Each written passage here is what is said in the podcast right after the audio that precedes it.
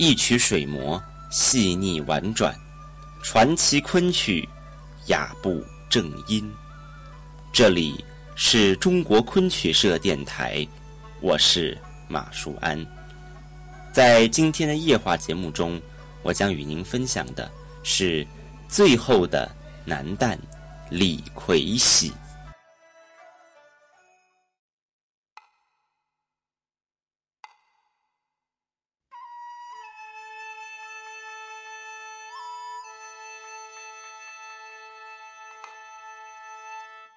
李逵喜，玉环县坎门镇人，十三岁进品玉班学艺，是高玉清的首席弟子。永嘉昆剧团有三位男性旦角演员：李逵喜、张新武、陈学宝，都是高玉清的入室弟子。随着女性旦角不断涌现，男性旦角。就不像先前那么吃香。张新武与陈学宝先后改唱老旦，只有李逵喜依旧坚守自己的岗位，成为温州地方戏曲队伍中最后一位男性旦角演员。抗日战争以后，地方戏曲班社生存困难，他曾先后辗转于新品玉。品福、新景福、一品春等班社，也曾一度加盟大高升京班，生计极不安定。一九五一年，巨轮昆剧团成立，聘他来班为当家旦。一九五五年，随团转入永嘉昆剧团。一九五七年夏，温州市成立戏曲学员训练班。他奉调进入训练班讲授昆曲，在短短半年中，他传授了《金钗记》考毕，《西厢记》考红，《玉簪记》追舟，《火焰山》借扇，《渔家乐》藏舟等剧目。任教期间，还贡献出一批昆曲音乐资料。一九六零年，温州成立戏剧学校。仍聘请他来学校执教，直至一九六三年退休，回到老家玉环。李逵喜嗓音柔媚甜润，做工细腻传神，在高玉清众多的清授弟子中，被公认为最得乃师真传的一个。他的悲旦戏虽未敢有圣兰之誉，但仍能够赚取观众眼泪。除了高玉清，李逵喜就是首当其冲了。在他一生的艺术追求中，最可贵的一点，就在于他不墨守成规，敢于不断挑战自己。他的戏路中，有的剧目并不是来自师傅的传授，而是采百家之长，自成一脉。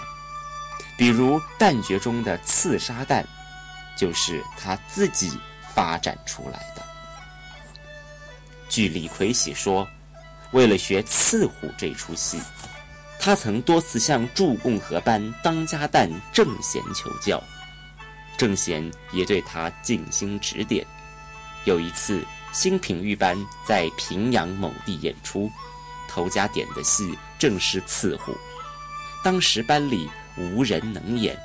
班主知道李逵喜有这出戏，便再三要求他上台。演出之后，好评如潮，但李逵喜却心存顾虑，唯恐师傅责怪他另寻门路。哪知高玉清不但没有责怪他，反而鼓励他转艺多师。李逵喜从此吃了定心丸，这才决心进一步拓展戏路。李逵喜说：“他听前辈说起过，项梁、次梁是当年同福班班主杨胜陶的拿手好戏。杨胜陶是项氏万家春，高玉清是乌飞霞，形成一对黄金搭档。杨胜陶喜隐家园之后，高玉清因没有更好的丑角为他配戏，就不愿再演此剧。李逵细想学，师傅也没有正式教他，只是简单说了一些身段。他的藏舟与项梁、刺梁，都是从郑贤那里学来的。一捧雪是昆剧的热门戏。蒋旭，明嘉靖年间，太仆寺京莫怀古收留穷途潦倒的裱画匠汤勤。并将其建为严府门客。汤德西墨家有祖传杨枝白玉环，名一捧雪。唆使严严世蕃向墨索要此碑，莫请工匠制作赝品与之，被汤勤识破。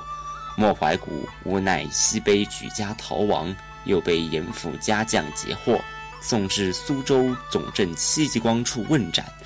一仆。莫成自愿替死，将人头送进严府，又被汤勤识破人头是假，御史陆炳奉旨审问人头，知汤勤垂涎莫之侍妾雪雁，是以雪雁允嫁。雪雁在合婚之夕赐死汤勤后自杀，后严家失势，莫怀古之子莫浩德中进士，父子团圆。这是一出描写中间斗争的戏，全场气氛热烈，几乎没有冷场戏。其中旦角戏最精彩的就是刺汤。作者有幸看到李逵喜在温州市戏曲学员训练班给学员排戏的场景。莫怀古侍妾雪雁由陆炳做主许配汤勤，并暗示将其赐死。洞房中，雪雁将汤勤灌醉，他拿出事先准备好的利刃，带着既是满怀仇恨又充满惧的眼神，把刀咬在嘴里，挽袖散发，用不住颤抖的手举起利刃，小心一步走进卧榻，口中叫唤：“汤老爷，汤老爷！”突然不小心碰到桌子，他惊慌失措。回到原处，匕首落地，全身颤抖，目光呆滞。